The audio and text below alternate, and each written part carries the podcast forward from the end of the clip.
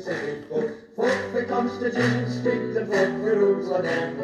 Wallfield, Nellfield, and. Lots of local stories a can. I know, fit like good day, it's me, Alan Smith. We had we Buckley Stories with the Day's Press and Journal, and this being the 1st October, Friday the 1st October, so mm, certainly fleeing by. Now, front page of paper day as um, says shocking figures expose extent of carnage on roads. Um, death toll prompts renewed call for mere safety improvements. So a grim record of road accidents in the northeast shows 195 folk have been involved in a crash with at least one death in the last three years.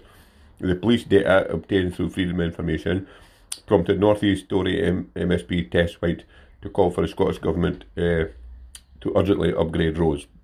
She said, while accidents do happen, every single tragic road death begs the question if enough has been done to reduce them.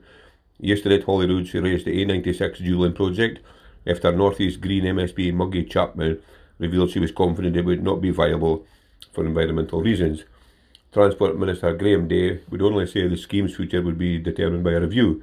There were 111 fatal crashes in the north and northeast between January 2018 and July 2021, with 27 in Aberdeenshire, 6 in Aberdeen City, and 15 in Morayshire. So, um, not a very great story, but um, it's, uh, you know, every day you see some kind of close call or like a, a near miss or something like that. So, um, th- there certainly has been a, a lot of stories in the paper with accidents and, and deaths and like that, and it's uh, very, very tragic. And as you know, my dad's all pals used to say, for nine nearly past my test, he says, no, it's alright, you young loons, he says, driving fast, as long as you didn't have in with the steering, and I said, he never spoke a true word. Now here's a Loch Ness Monster in the news again, as it um, emerges that Nessie is a, search engine's top myth. So the Loch Ness Monster has topped a study of commonly researched myths and legends on the search engine Google, uh, you maybe heard that, tying with Robin Hood. The survey showed Nessie attracted over 60,500 average searches per month, leaving an array of goblins, giants, royals, and nobles and other mysterious water beasts in her wake. The Scottish Lettings Company Cottages and Castles looked at over a hundred myths and legends from Britain's rich history to see which ones had, highest, had the highest search volume. The top ten was Loch Ness Monster, and then the next was Robin Hood, then it was the Kelpies from Scotland, then King Arthur, England, the Green Man in Devon and Somerset, Lady Godiva for Coventry, Selkies, Scotland, Redcaps, Scotland, Lady of the Lake in Wales, and the Cerne Abbas Giant or Cairn Abbas Giant for Dorset.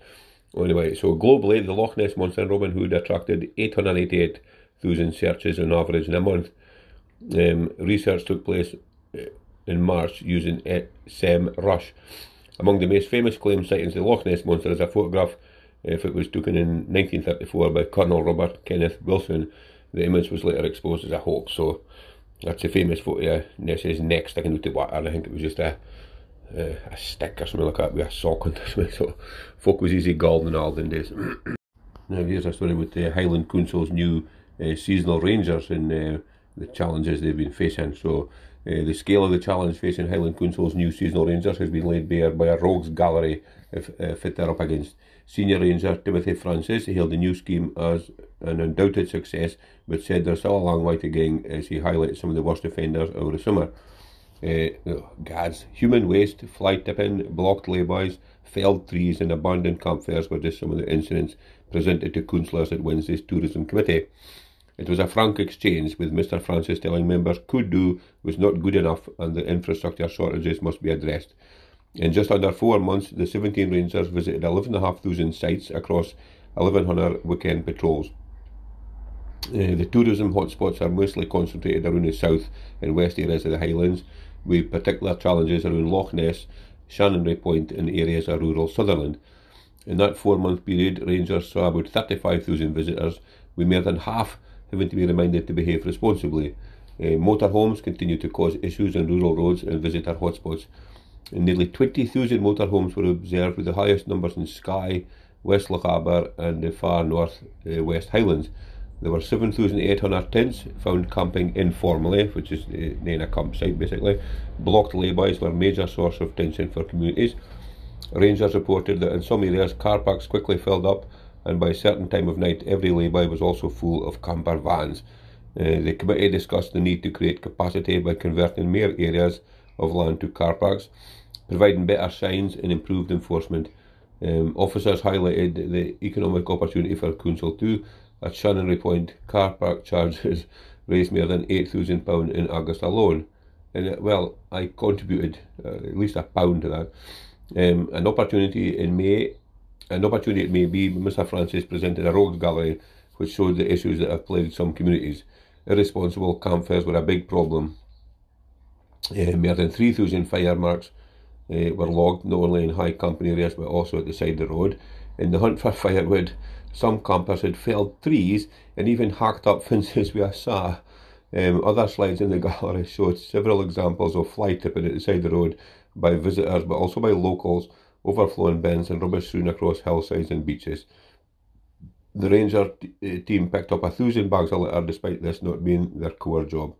Um, uh, gads, human toileting was also found to be widespread. So, um, well, I suppose like you know, it's um, a very worthwhile job, and you know, because it is absolutely beautiful and, and, very very bonny up in the Heelands and everything like that. But um, they want to control it and make sure that um, everybody enjoys it, and they just, if, you know, buckle folks spoil it for everybody. But um, um, good on the good on the Rangers. He went off and he was saying that, but well done, lads. Yeah, it's a bit end with them. ongoing thing of Britney Spears. Anyway, Britney's dad loses control of her $60 million.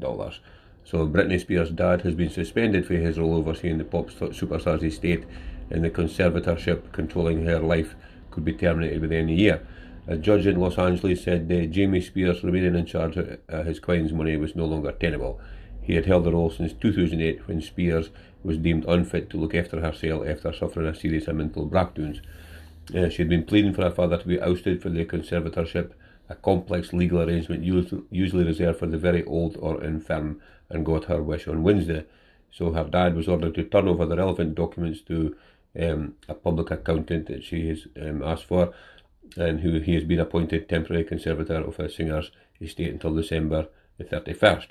Um, the dad's legal team had forcefully argued against his suspension instead uh, claiming termination of the arrangement was the correct course.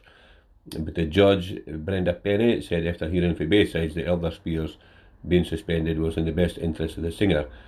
And then the moment was celebrated by members of the Free Britney movement who had gathered outside Los Angeles Superior Court. So if ever there was a case uh, folk with nothing better to do, I think it would be them. But anyway, I'm glad that the Queen's feeling it you know, better and able to look after herself, which is uh, the main thing. And it's a pity they could have sort of had between themselves without lawyers. But well, well, that'll be a couple of million quid going out of her estate. But as long as she's in the, in the mend and she's feeling fine, that's the main thing. Now, just to finish up with sport as normal, uh, we're on a uh, I would fit by this week, I think, but uh, there's a wee bit in about um, Loch Ness Marathon is this weekend, so it says thousands are together at Loch Ness for the marathon. So, uh, Musselburgh's Shona McIntosh hopes to plug an important gap in her medal collection when she competes in the Baxter's Loch Ness Marathon on Sunday, while Banchory's Nicola McDonald also aims to be among the leading wifeys in the Highland race. It will be the North's first major running event since the pandemic brought an end to mass participation races more than 18 months ago, and 4,900 folk have signed up for the 26.2 mile challenge. A further 1,780 are in the accompanying Riverness 10k, and a thousand folk are in the 5k. Now it's a pity there wasn't like a, a 1k or a half k, and I could have maybe joined up for that. Um, but anyway, um, be an absolutely marvellous um, uh, route again to, to the uh, marathon up at uh, Loch Ness. So uh, good luck to hear a lot of them, and I'm sure they'll get a fine plate of soup to finish. Courtesy of Mrs. Baxter. Now, that's me done for today now, just a shortened version of the podcast today because um, not short enough. I hear a few you cry, but uh, we're going to bash on regardless because I'm going to want the pictures to see James Bond today. So I want to get back up some uh, sandwiches, get a few fine pieces wrung out, and um, some sweeties and um, ale and fine fine things to drink and to take in with me because it's about two and a half hours long. So I'll um, I reckon I'll survive that long without nothing to eat. But anyway, I'll be well prepared. Um, been a very mixed morning up in Aberdeenshire today, very middle of rain first thing, but then that's kind of died off and the sun's come out now, but I think sky's got black, there's more, more rain to come, but um, anyway, it'll help the weeds to grow, that's for sure. Um, anyway, thank you very much for listening to this podcast. I hope you enjoyed it. And if uh, if you think you might ken somebody, just anybody, anyway in the world of art, who you think might um, like to listen to that, then please let them ken. And um, the more the merrier. And if you can subscribe to this podcast, then that would just be uh, really, really good. And if you can leave a review, as long as it's a good one, then that would just be dandy. Okay, cheers. Thanks very much now. Toodaloo.